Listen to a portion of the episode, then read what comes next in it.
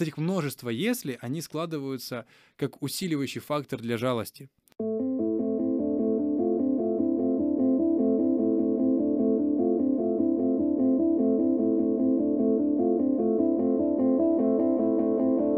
Итак, на часах у нас 18.30. Мы не слышались сильно давно, потому что предыдущие выпуски мы так постарались записать с запасом, и вот записать с запасом, да. Выпуск будет сегодня шедевральный. И потом у нас в Киеве объявили локдаун без возможности куда-либо переезжать, перемещаться, и мы не могли доехать до студии, где пишемся. Сегодня будем говорить на одном из самых неоднозначных фильмов этого года и одновременно 2017 года, как бы это странно ни было, а именно о Снайдер Кате, либо о Лиге Справедливости, либо о Лиге Справедливости от Зака Снайдера, либо о главном провале 2017 года, и либо о главном триумфе фанатов над э, студиями в истории. Да, так или иначе мы дошли до этого опуса стриминговых сервисов, возможно, позже, чем э, другие, но я думаю, нам есть что сказать сегодня, что обсудить обсудить то, что, возможно, еще никто не поднимал. Ну, постараемся это сделать. Да. Для небольшой справки, возможно, кто не интересуется супергеройским кино, а возможно, кто-то просто не любит Снайдера, либо DC, либо Warner, Warner Brothers. Первая версия вышла в 2017 году, и она была полна скандалов. Она была омрачена тем, что дочь Зака Снайдера, который изначально работал над картиной и к ней вел методично, начиная с э, Супермена, со своего первого фильма, ну, сделанного для, для вот этой современной киновселенной DC. Она была омрачена примера тем, что дочь Зака Снайдера покончила с собой, э, приемная. И в какой-то момент он просто отошел от съемок, Плюс, как сейчас становится известно по каким-то расследованиям и его интервью, на него еще было довольно большое давление студии. Тем самым шансов у автора практически не было остаться до конца в проекте. А, с точки зрения боссов было наиболее выгодно позвать другого представителя жанра, человека, который на тот момент снял две гиперуспешные два гиперуспешных фильма франшизы Marvel, а это именно Джос Уидон, который подарил «Мстители» и «Мстители 2». Начались до съемки, начался процесс доработки. Уже тогда люди задавались вопросом, а выйдет ли фильм достаточно интересным, достаточно нуарным в стиле Снайдера, выйдет ли он достойным продолжением того, что Зак Снайдер заявил еще в «Бэтмене против Супермена» и, соответственно, в «Сольнике Супермена». Случилось худшее, что могли ждать и фанаты, и не фанаты студии, выпустили какую-то версию Франкенштейна, собранную из разных осколков идей, подходов и режиссерских навыков. Франкенштейн, наверное, еще состоял в том, что это проявлялось даже в цветокоррекции, когда ты смотришь фильм, грубо говоря, в черных тонах, и на 51 минуте все меняется, и ты смотришь фильм теперь в синих тонах, ну или в красных тонах. Там сине-красные такие прям ядреные, как будто ты читаешь комикс из Золотого века, но только если там был определенный шарм и кайф от этого, то тут это скорее очень плохая зарисовка, а амаш и очень неумелая работа с фактурой самих комиксов и супергероев. После того, когда Франкенштейна выпустили в свет, было, произошло ожидаемое событие. Э, рейтинги зрительских симпатий, в принципе, с кассовые сборы показали боссам студии, что такие кроссоверы уровня Мстителей и Марвел им, ну, не по карману, и не, скорее даже не, по, не то, что не по карману, а у них нет для этого необходимой мифологии и необходимого построенного мира. Но критики, как это часто бывает, оценили картину, ну, достаточно тепло приняли, и это было удивительная разница, вот знаешь, как это бывает часто на том же Rotten Tomatoes, когда критики ставят типа 80+, а зрители закидывают максимально, сравнивая с дерьмом, потому что фильм, ну, ни о чем.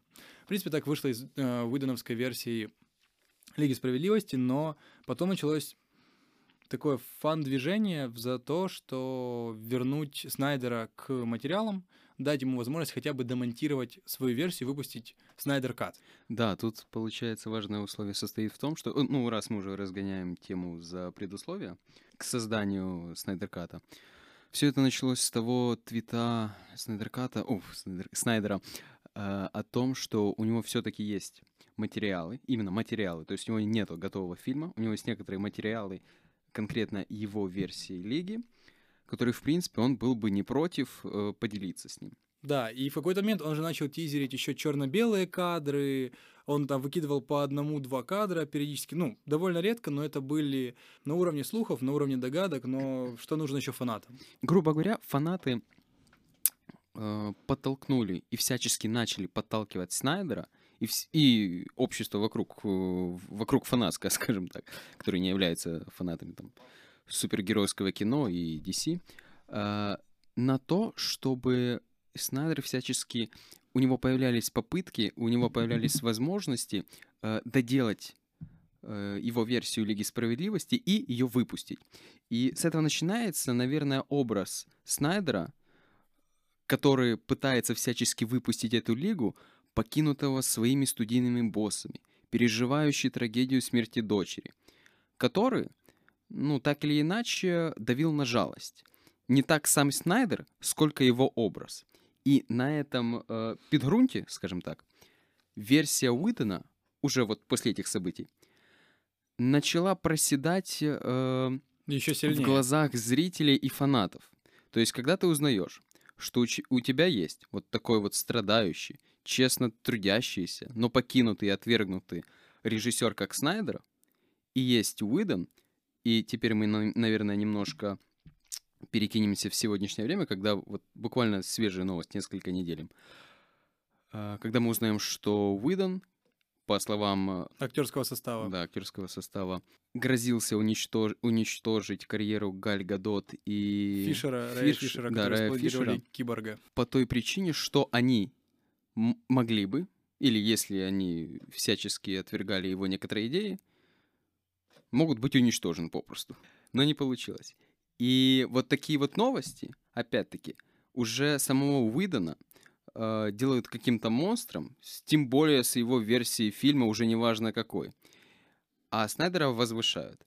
Мы, наверное, входим в то, в то поле зри- зрительских симпатий, которое довольно противоречивое, которое довольно Радикальная, скорее. да, радикальная, во многом не объективная. И следует э, оценивать э, Лигу справедливости не так, как ее всецело приняли зрители. Потому что они что? Они мало того, что занижали, уже начали занижать э, рейтинг старой Лиги Справедливости, так тем более возвышают Снайдерката, каким бы он, внимание, не вышел до проката. Основная суть состоит в том, что само ожидание выхода версии Лиги Справедливости Снайдера, оно уже мно- многосоставляющее. Каких-то наигранных частей, каких-то чрезмерно ожиданий. То есть мы всячески подходим к тому, что Снайдер Кат в любом случае, э, Снайдер версия, прошу прощения, должен э, выйти в любом случае намного лучше, чем версия Уидона. Что бы там ни произошло, что бы там не было показано. И с этим пониманием нужно, наверное, оценивать этот фильм как можно объективнее. Как ты правильно заметил, жалость здесь играет огромную роль, если не ключевую.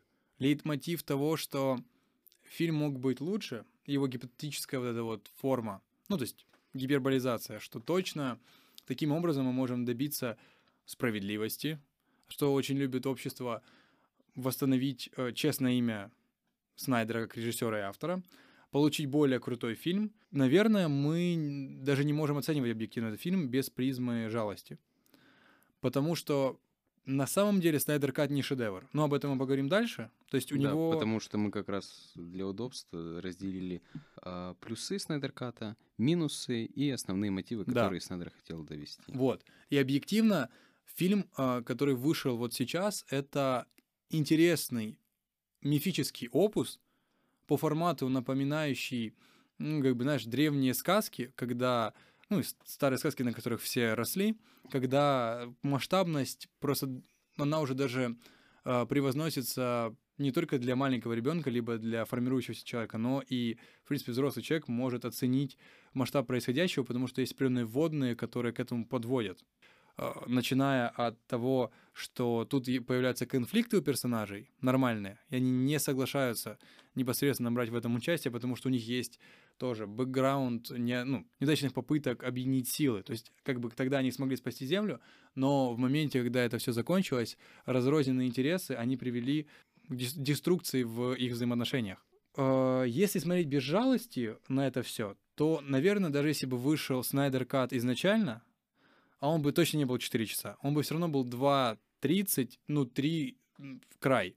Мы бы все равно пол- потеряли определенную часть экшена, определенную часть событий. И, наверное, без э, такой жалости мы бы, ну, мы бы скорее точно кайфанули от этого больше. То есть объективно фильм-то лучше. Он стройнее, Снайдер понимает, как с этим работать материалом, он его изначально видел и строил этот мир как-то, подводя вот даже тем же Бэтменом против Супермена, под то, как э, дальше расстраивать эту мифологию. И вот на тот момент, мне кажется, это бы произвело определенный фурор, что может быть какой-никакой, слегка кривоватый, но конкурент гегемонии Марвел. И последующие релизы Аквамена, Шазама, если бы не сместился, не смещался постоянно график Черного Адама, могли бы расширить э, полноценно уже линейку вот киновселенной DC. Если бы были продолжения вот их Лиг Справедливости, как у Мстителей, как и задумал это Снайдер, если бы не начались проблемы у Афлика с алкоголем, и он, грубо говоря, от него не отвернулись почти все студии, и был сольник про Бэтмена, как изначально планировалось, то вот этих множество «если» они складываются как усиливающий фактор для жалости.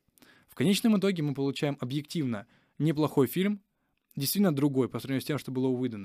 Но при этом мы получаем не шедевр, который достоин Оскар, не Оскар, это не важно, который достоин вот именно признания как культового, либо какого-то, ну вот, внимания, которое получил в свое время после провального проката «Бойцовский клуб». Это скорее история в первую очередь про э, то, когда человеческий фактор во всех смыслах этого слова, начиная от неправильных решений боссов студии и заканчивая фанатским движением, э, привели к тому, что, ну это, наверное, первый прецедент в истории, когда режиссеру дали домонтировать и даже доснять свою картину фактически реально есть чем гордиться. Мы сейчас находимся вот на сломе индустрии определенном, который происходит из-за изменений в правилах дистрибуции и в реалиях, но также который происходит сейчас непосредственно благодаря Снайдеру. Как бы это странно ни звучало, как бы это ни было посредственно, учитывая качество картины, ну, такое вот, знаешь, художественная ценность, но все равно это слом определенный. Теперь я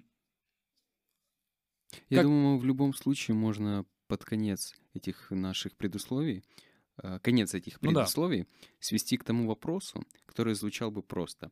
А восприняли ли бы фанаты и всецело зрители так сильно и так впечатляюще версию Зака Снайдера, если бы она вышла как изначальная версия да. Лиги Справедливости. Если бы не было всей этой истории, опять-таки, которую можно там охарактеризовать как некоторая жалость, ну и так далее, произвела бы ли она такое впечатление? Мне кажется, нет. Вот мне кажется, ну это... вот для, того, для этого давай обсудим, наверное, да. уже э, плюсы и минусы Снайдерката. Да, э, как минимум, ну, из плюсов, то есть их тоже много, и их стоит подчеркнуть и выделить. Как минимум, это первое, это стилизация в целом, которую можно, ну, разложить на определенные моменты в виде того же изменений в «Степном волке». Это действительно как бы антагонист, от которого уже веет какой-то, какой-никакой, но угрозой, угрозой для э, Земли и для землян, которые не подозревают даже об этом. То есть это в первую очередь такой гиперболизированный тоже персонаж, который пытаясь э, искупить свою вину в глазах э, всемогущего зла, которым является здесь Дарксайд, он стремится м, уничтожить уничтожить вот людей, когда они же понимают, что криптонец умер. То есть они...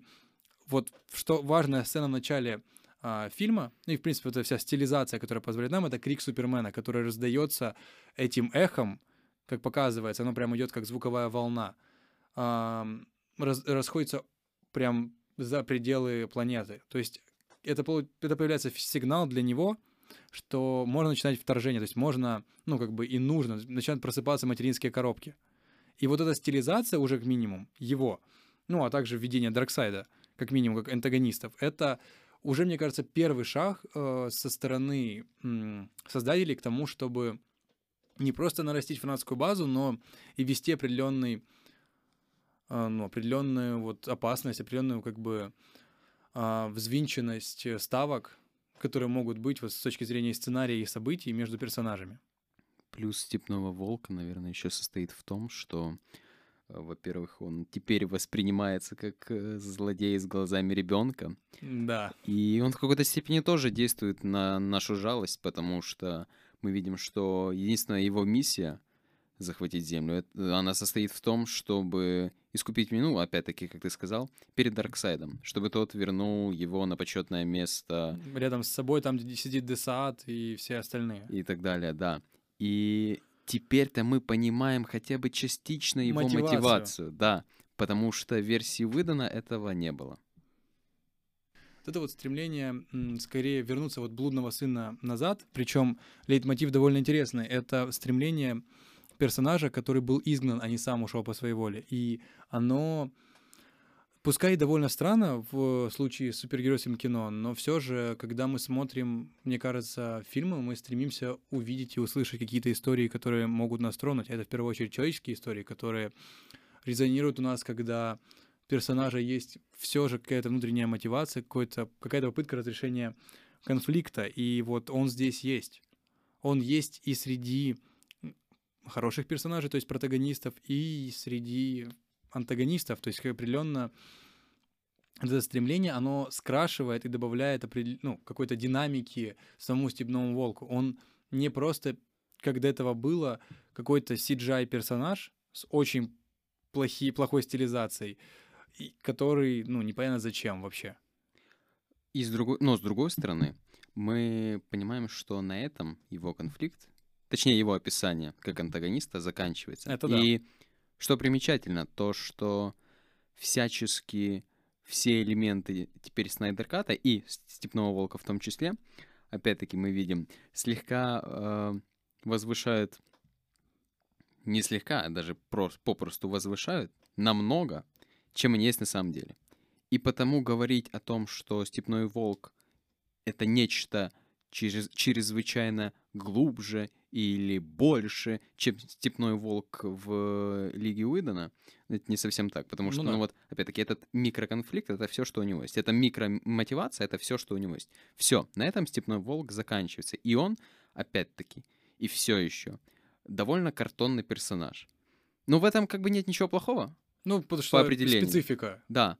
Это уже лучше, чем у Уидона, но это не, не, это, это не так круто, вот как да. это, опять-таки, э, возвышают. То есть это как бы очередной пример того, что даже позитивные какие-то проявления новой версии, они не перекрывают тех минусов осново... сценария. Да, вот основополагающих минусов, которые были что в той версии, что в этой версии. И Darkseid таким же образом то действует. Мы, ну, я думаю, по поводу него мы даже не будем особо останавливаться, потому что он, в принципе, появляется буквально на ну, на минуты полторы суммарно экранного времени, и это просто вот затравка скорее была для второй части. То есть этот вот Darkseid, который появляется, он уже должен был, я так понимаю, выходить уже во второй части, или даже в третьей, потому что Степному Волку просто отрубают голову да, и отправляют ему. воспринимаете Дарксайда как Таноса в первой части Мстителей. Да, да, да. Точно так же. Вот. А, другое, что а, мы потом вернемся к Дарксайду.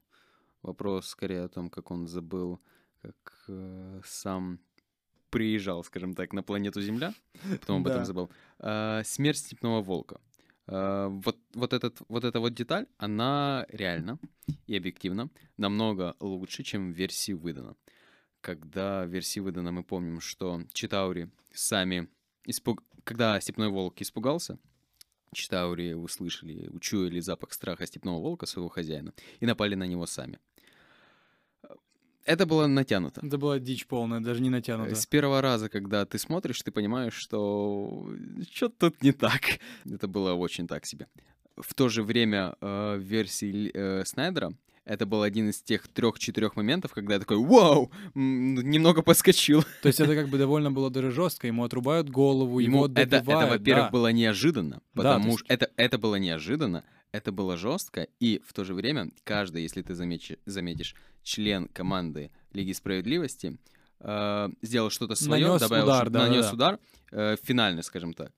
Аквамен, и он, собственно, начинает эту сцену, неожиданно, очень максимально неожиданно, убивает э, степного волка. Да, протыкает его буквально. Супермен его подкидывает, и Чудо-женщина уже делает послание Дарксайду в виде головы степного волка. И в прекрасном все-таки слоумо, кстати, которое про... было максимально кстати. Да.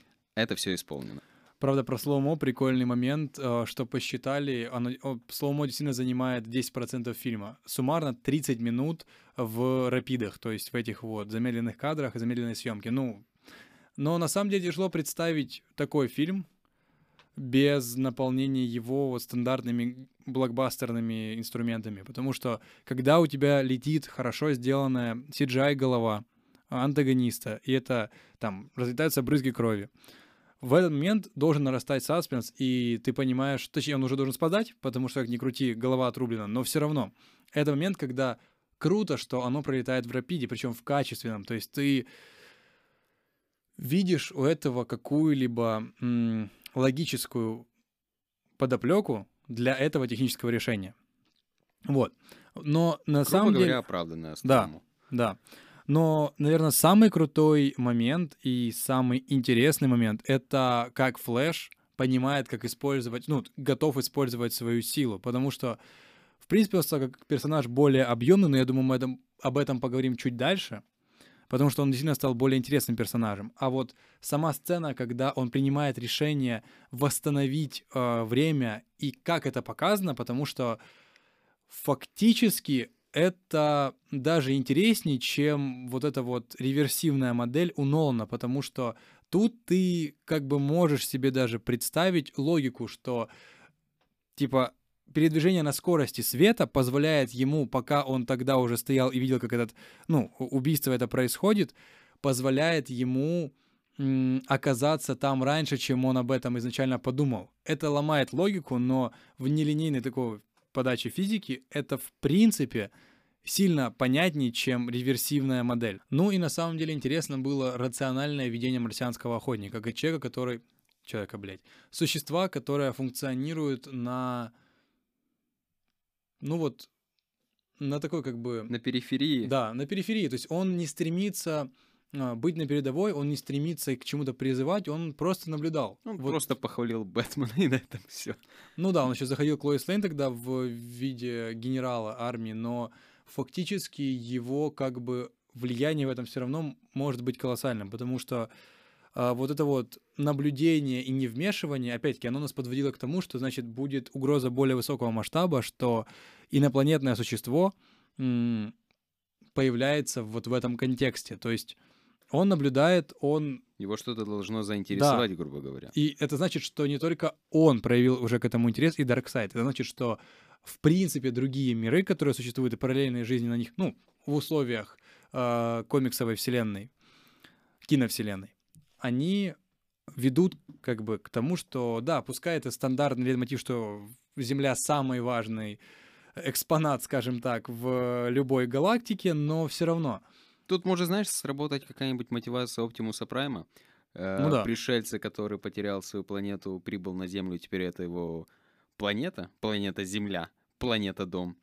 Эм, Я думаю, так, это так и сработает, потому что мотив и посыл для этого был в самом конце, когда марсианский охотник сам об этом заявляет. Да. А, вот. Но из плюсов, на самом деле, из таких катастрофически значимых, это, наверное, все.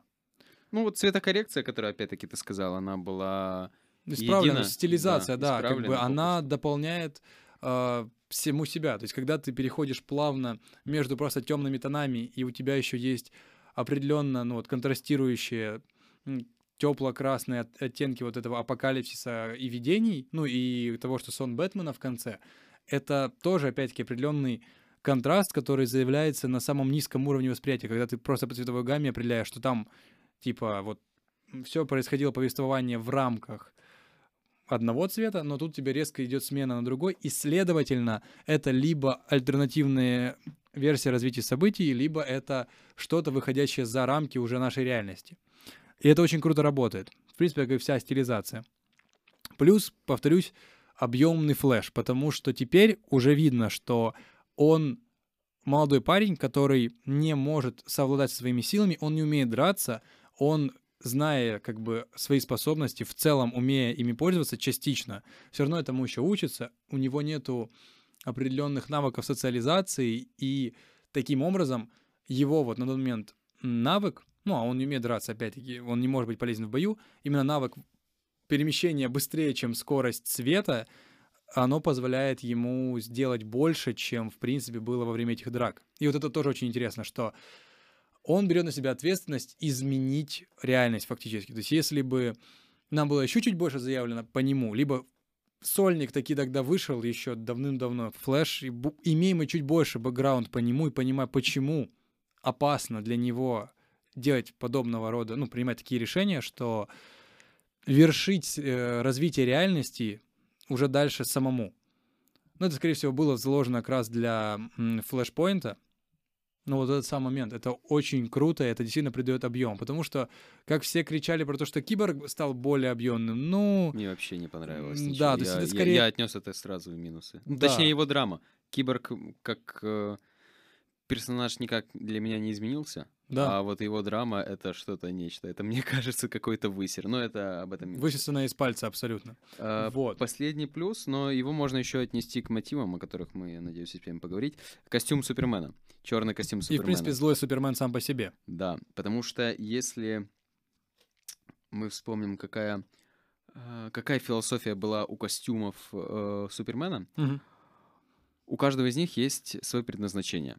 В то время как две части назад демонстративно супергеройствовал в каноничном красно-синем э, костюме, этот костюм предназначен был для некой триумфальности. И он нес э, суть некой триумфальности. В этом цветном костюме он торжествует, празднует, он всячески демонстративно показывает, что он здесь бог, Мгм. в то время как в черном он это, он это наоборот доказывает. И потому, вот, насколько я помню, черный костюм это вот такая рабочая, рабочая амплуа для Супермена, в которое он возвращается. То есть он как бы стремится... Он как бы обнуляется и заново стремится что-то доказать. И он скорее становится в этих, в этих условиях инструментом для достижения целей, вот, как раз-таки Дарксайда. Ну, потому что в контексте черного костюма это его дуальная сторона, как бы бога, который Да, но если ты а, вспомнишь... потерял веру в людей. Если ты вспомнишь сон Бэтмена, Мгм. то уже в том сне он был снова в цветном костюме. Нет. Да. Как мы и сказали, мы будем рассматривать не только плюсы, но и, собственно, минусы Снайдер Ката, и на самом деле их тоже хватает, причем с головой. Как мы уже говорили, это не шедевр не культовое кино, которое необходимо посмотреть каждому. Это скорее яркий пример, как может автор довести историю до конца, если ему хотя бы немного не мешать. И вот сейчас мы перейдем, наверное, к первым минусам и к самым важным. Это... Который всячески просто доказывает эту позицию. Да, И один из этих минусов э, хронометраж. да. Самое основное, я думаю. Это самое главное, потому что сейчас 4 часа — это невозможная роскошь для фильма. Поскольку фокус на вот этих вот внутренних конфликтах и историях, которые интересны людям, здесь не является ключевым. Основное, что Снайдер доказывает своим же Снайдер-катом, и в принципе, что доказывается нам, это такая глобальность историй, она не подтверждена ничем технически. Когда у тебя есть э, условно 21 картина, как у Marvel, ты можешь себе позволить сделать на 2 часа, 2.10, 2.20 м, э, финал, ты можешь себе позволить играть на уже отсылках, те, которые были до этого. Ты уже рассчитываешь на то, что человек как бы знает предыдущие хотя бы, ну, процент по 70 из этих фильмов. Тем самым, уже если у него будут претензии к тебе, что что-то непонятно, ты просто ему показываешь, он так, иди посмотри вот тут, тут, тут и вот тут. И человек сам уже больше понимает по этому поводу. Вот здесь этот хронометраж в 4 часа, во-первых, никто бы не выдержал его в кино. Даже с перерывом, про который говорили слухи, что в середине есть там 10-минутная пауза, как вот в театральных постановках, что первый акт и второй акт. Ну, даже бы это не, выдер... не позволило людям это выдержать, потому что я смотрел в 5 заходов. Ну, это было еще обусловлено тем, что параллельно необходимо было много чего делать, но я понимаю, что все равно мне потребовалось два. Хотя я, ну, унесенных ветром смотрел, но там ты видишь этот конфликт, и там ты видишь самозабвенность этих э, спецэффектов, когда там есть сцена с несколькими, там, по-моему, полторы или две тысячи статистов. Это невероятно. Но вот сейчас, да, глядя на как бы вот этот вот хронометраж, ты понимаешь, что он не обусловлен ничем. Э, Хромакей.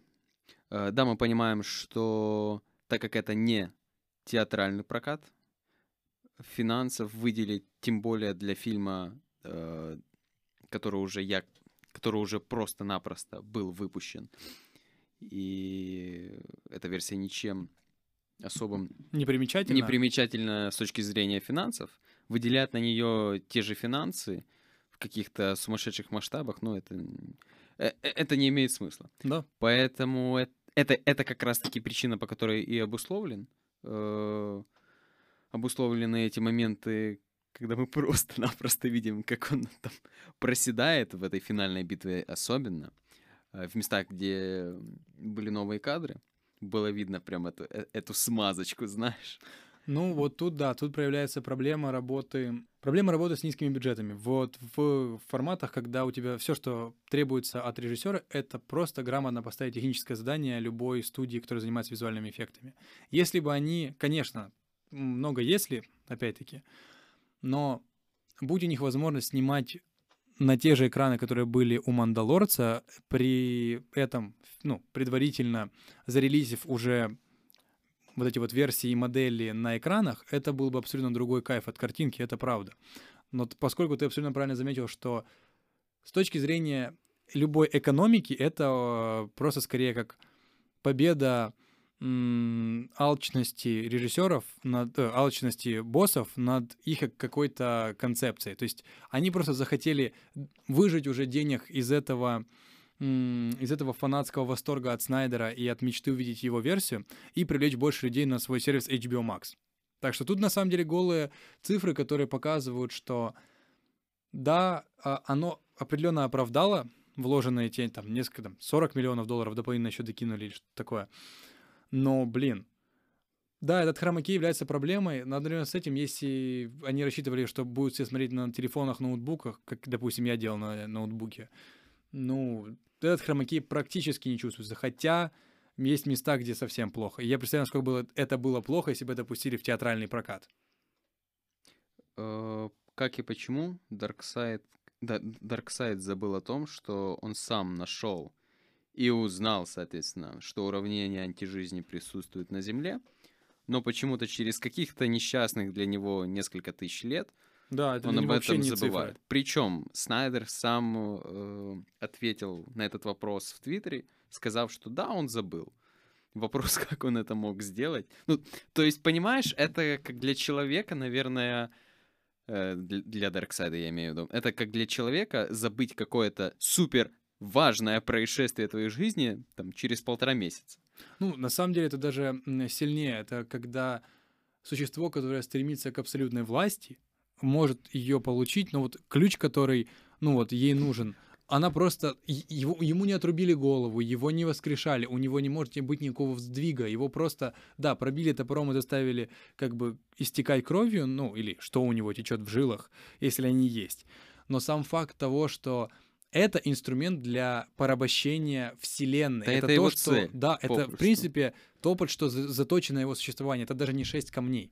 Это его главная цель. И фактически представить себе остановку вот по причине того, что он забывает, практически невозможно.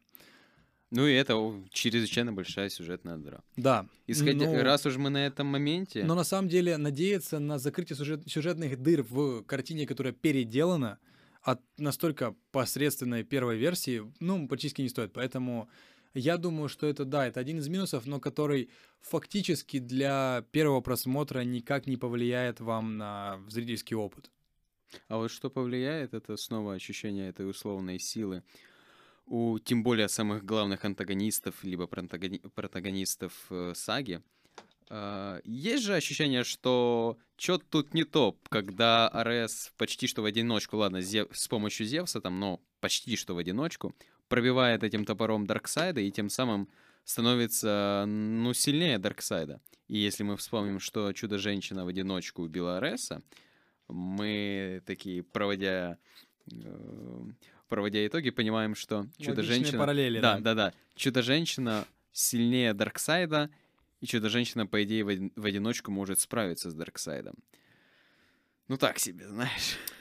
Да, Это ощущение не дает покоя.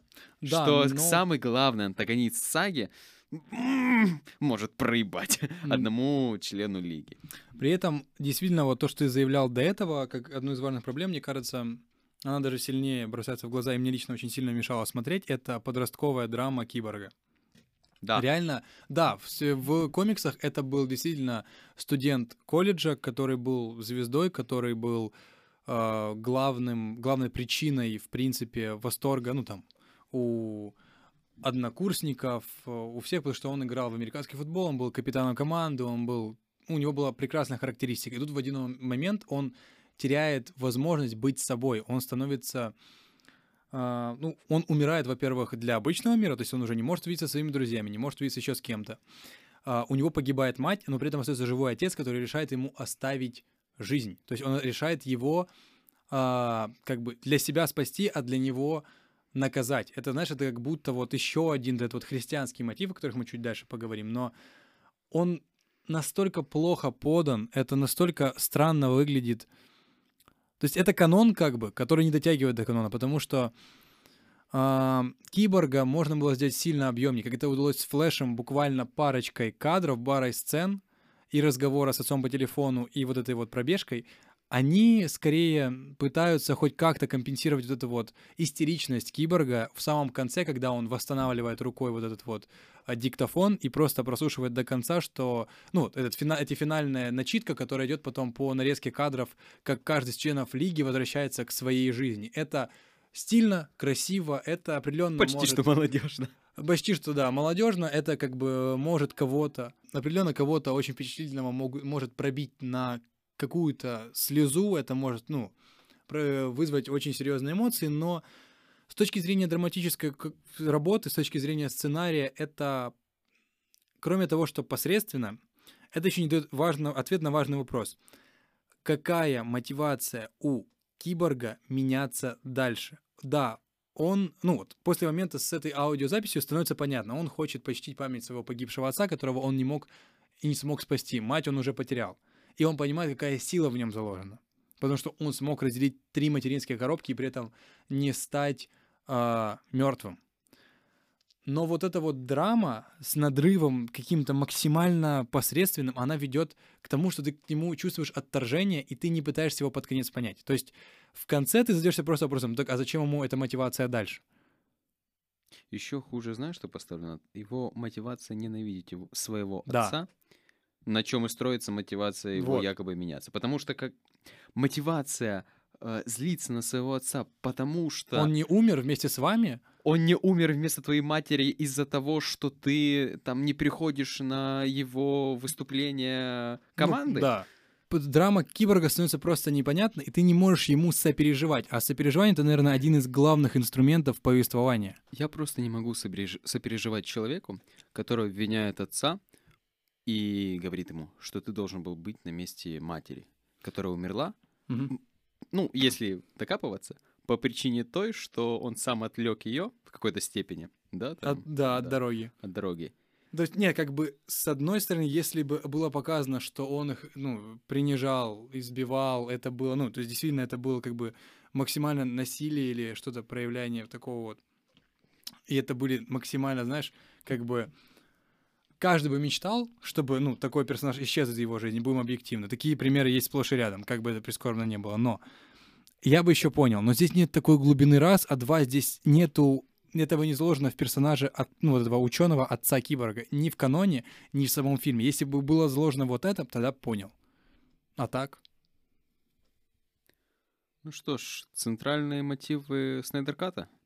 Да, а, в принципе, эти, конечно, мотивы для Снайдера классические. Это обращение к христианской тематике, к определенной теологии, к наследованию уже привычных троп а, повествовательных, которые сформировались несколько тысяч лет назад. Потому что здесь, как бы, в принципе, это завершение трилогии как таковой а, самого Супермена. Правда, мы его больше не увидим в роли Генри Кавилл. Ну, Генри Кавилла не увидим в этой роли.